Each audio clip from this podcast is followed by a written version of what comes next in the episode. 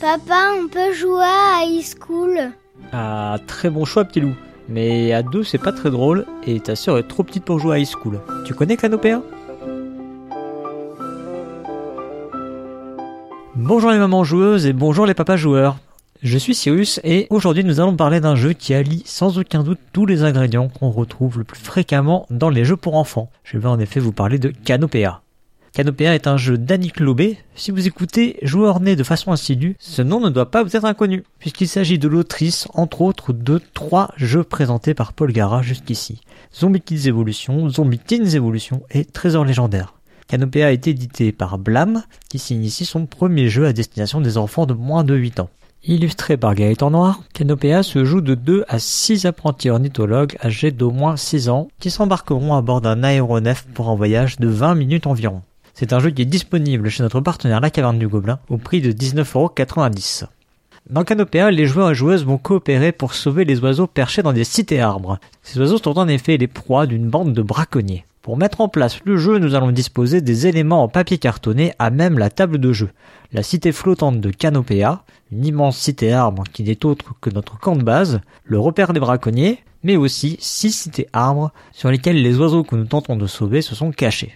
Enfin, on installe l'aéronef sur l'aire de jeu. Cet aéronef n'est autre qu'un palais que les joueurs et joueuses vont déplacer sur l'aire de jeu avec un principe de pichenette on va tenter de percuter les cités arbres avec notre aéronef pour faire s'envoler les oiseaux.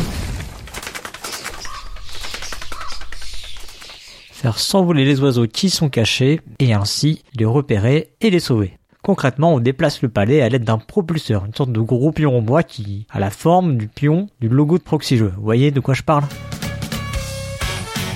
On a trois coups pour tenter d'atteindre une cité arbre et faire tomber les jetons oiseaux qui sont empilés dessus face cachée. Si on parvient à faire tomber des jetons, on peut regarder tous les jetons qui étaient posés sur la cité arbre et on a le droit de récupérer tous les oiseaux d'une espèce donnée, celle que nous tentons de sauver durant la manche en cours. À chaque manche, on tente de sauver une nouvelle espèce, mais les oiseaux ne changent pas de cité entre deux manches. C'est là qu'intervient la mémoire des joueurs et des joueuses. Évidemment, en route, il peut nous arriver des bricoles et on peut subir les attaques des braconniers qui vont venir nous voler les oiseaux que nous avons déjà récupérés. C'est une chose qui arrive si on n'atteint pas de cité arbre durant notre tour, si on ne trouve pas la bonne espèce d'oiseau au-dessus de la cité arbre qu'on a percutée, si on percute le repère des braconniers, ou encore si on fait un strike. Ah oui, il n'y a qu'au bowling que ça paye les strikes. Dans Canopéa, joueurs et joueuses vont donc coopérer en usant de leur adresse et de leur mémoire. Je vous avais bien dit que Canopéa rassemblait tous les principes des jeux pour enfants. Coopération, jeu de mémoire et jeu d'adresse. Alors, est-ce qu'on peut faire un bon jeu avec tous ces ingrédients? Est-ce qu'on peut faire un jeu qui va révolutionner le jeu pour enfants? Tentons de répondre à cette question. Canopea se déroule dans l'univers de Celestia, un jeu créé par Aaron Weissblum, qui est aussi le jeu à succès édité par Blam. Son premier jeu d'ailleurs, qui est toujours un jeu qui permet à Blam de lui assurer une certaine stabilité financière. Mais attention, Celestia n'est pas un jeu pour enfants. Canopea lui emprunte son univers, donc ses cités flottantes au-dessus des nuages, son aéronef, mais aussi la charte graphique et bien sûr le style de Gaëtan Noir qui était déjà au pinceau pour Celestia. Des ressemblances si fortes qu'on pourrait s'y méprendre en boutique, voire penser à un spin-off de Celestia. Il n'en est rien. Celestia est de toute façon un jeu qui se suffit à lui-même. Mais revenons à Canopéa. L'univers qui nous est proposé est poétique. Les enfants accrochent à cette histoire de cité flottante et d'oiseaux à sauver pour peu qu'on fasse un peu plus d'efforts de narration que ce qui nous est proposé dans le livret de règles. Le matériel aide les enfants à s'immerger dans l'univers, déplacer l'aéronef entre les cités, les plonge au cœur de l'action, comme seuls des enfants savent le faire. Ils se sentent aux commandes de l'aéronef comme ils se sentent au volant de ces petites voitures qu'ils font rouler sur le sol de leur chambre. Le jeu propose des adaptations de sa mécanique de pichenette pour tous les âges. Si la boîte de jeu annonce un minimum de 6 ans pour jouer, on découvre dans les règles des méthodes pour jouer dès 4 ans, voire plus jeunes pour peu que les tout petits soient guidés par les enfants plus grands ou des adultes pour appréhender les autres règles du jeu. En effet, le jeu propose aux plus petits de pousser l'aéronef avec leurs mains comme ils le feraient avec des petites voitures. Puis, selon la dextérité de votre enfant, vous pourrez lui proposer de jouer avec le propulseur en lui accordant autant de coups qu'il le souhaite dans le tour. En cela, le jeu s'adapte à tous les joueurs et joueuses, chacun pouvant choisir sa façon d'utiliser ou de ne pas utiliser le propulseur. C'est encore une autre variante possible. On peut tout simplement jouer en mode pichenette et propulser l'aéronef avec ses doigts. Comme tout jeu de pichenette, Canopéa impose quelques contraintes techniques pour être joué dans de bonnes conditions. Veillez à avoir une surface de jeu assez grande. Vous pouvez par exemple jouer au sol, pour peu que la surface soit bien plane. Si vous jouez sur une table, il est impératif que vos enfants puissent en faire le tour aisément, à moins que vous ne souhaitiez ajouter une contrainte supplémentaire à la partie. Le jeu peut sembler répétitif avec ces manches qui se succèdent. À la fin d'une manche, on récupère tous les oiseaux sauvés, on les place à l'abri dans la cité canopéa, en les glissant dans la fente à cet usage, puis on démarre une manche avec une nouvelle espèce. Au passage, on note le petit gimmick façon tirelire, c'est un truc qui plaît toujours aux enfants. Cela peut donc sembler répétitif, effectivement, mais plus on avance dans les manches, plus les erreurs se cher, car les attaques des braconniers sont plus puissantes. Le principe permet de monter en tension au fil de la partie, entretenant le suspense jusqu'à la toute fin, tout en autorisant les petites erreurs d'échauffement des premiers coups. Petit à petit, vos enfants vont prendre de l'assurance et gagner plus facilement. Après chaque victoire, le jeu propose d'ajouter une petite difficulté des obstacles ajoutés sur le plateau qui font intervenir les braconniers si par malheur vous veniez à toucher ces obstacles. Le dernier obstacle à ajouter a un pouvoir particulièrement violent. Il s'agit de la foudre. Il vous fera immédiatement perdre tous les oiseaux en cours de sauvetage tout en mettant fin à la manche. Cependant, je regrette que cet obstacle ne soit pas plus imposant. J'aurais bien aimé, par exemple, un rideau orageux qui se serait présenté comme un obstacle de taille, un peu comme le boss de fin de niveau.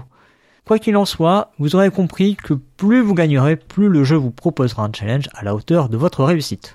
Oh, mais d'ailleurs, je ne vous ai pas dit comment on gagnait. Comme je vous le disais à un moment, en cours de partie, les braconniers vont pouvoir vous attaquer et récupérer les oiseaux que vous pensiez avoir sauvés. Et à la fin de la partie, les braconniers ramasseront tous les jetons oiseaux que vous n'avez pas pu sauver. Une fois les 5 manches terminées, on va comparer la hauteur de la pile des oiseaux braconnés avec la hauteur de la pile de ceux que vous avez sauvés il y aura forcément des oiseaux dans le repère des braconniers puisque vous n'aurez la possibilité de ne sauver que 5 espèces d'oiseaux sur les 6. Mais surtout, ce que je ne vous ai pas dit, c'est que les jetons oiseaux n'ont pas tous la même épaisseur. Certains oiseaux sont donc plus intéressants à aller sauver. Ce qui va ajouter tantôt une dimension tactique au jeu, tantôt une dimension dramatique lorsque vous venez de perdre les oiseaux les plus dodus. alors d'ailleurs, il y a ici un manque d'explication dans le livret de règles que je trouve assez regrettable. En quoi ces jetons plus épais seraient plus importants? L'image est la même pour tous les jetons d'une espèce d'oiseau, alors qu'on aurait pu imaginer voir représenter un, deux ou trois oiseaux sur le jeton. Cela aurait d'ailleurs permis d'avoir l'information de la valeur d'un jeton en un coup d'œil, là où l'analyse de l'épaisseur fait finalement perdre du temps une fois que le jeton est de toute façon révélé.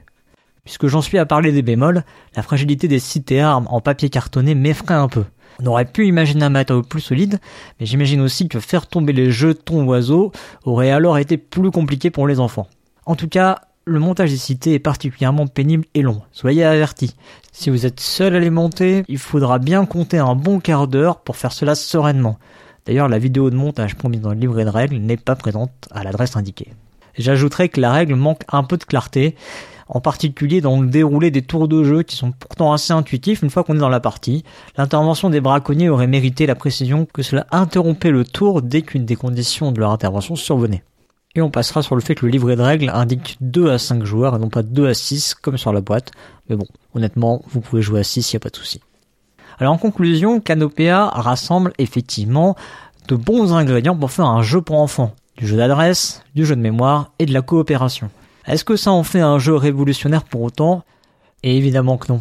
Typiquement, le système de propulsion est malin, mais il est moins novateur que celui qu'on avait pu voir dans À l'abordage paru chez ABBA dans les années 2000. En revanche, le système trouvé dans Canopea fonctionne bien mieux que celui qu'on trouvait dans À l'abordage. Canopea, c'est un bon condensé de composantes de jeux éprouvés pour les enfants. Son grand atout, c'est sa modularité dans la gestion de la pichenette. À chaque âge, sa technique adaptée, et les adultes peuvent aisément corser la difficulté ce qui fait que tout le monde y trouve son compte autour de la table. La composante de memory permet des discussions entre les joueurs et les joueuses, à qui se rappelle quel type d'oiseau on peut trouver perché sur tel ou tel autre cité arbre. Et les erreurs ne sont pas rares.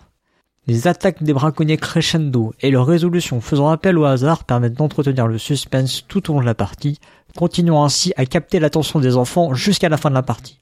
Canopea, c'est aussi une histoire qui touche les enfants, une proposition manichéenne, plutôt adapté à leur âge et qui renforce l'envie de coopérer. Bref, vous aurez compris, Canopea n'est pas un jeu follement original, mais il réussit très bien ce qu'il entreprend. Le mois prochain, vous retrouverez un nouvel épisode inédit de Joueurs Nés. Dans deux semaines, nous vous proposerons la rediffusion d'un épisode paru précédemment dans les chroniques de Proxy Jeux. D'ici là, jouez bien, surtout avec vos enfants.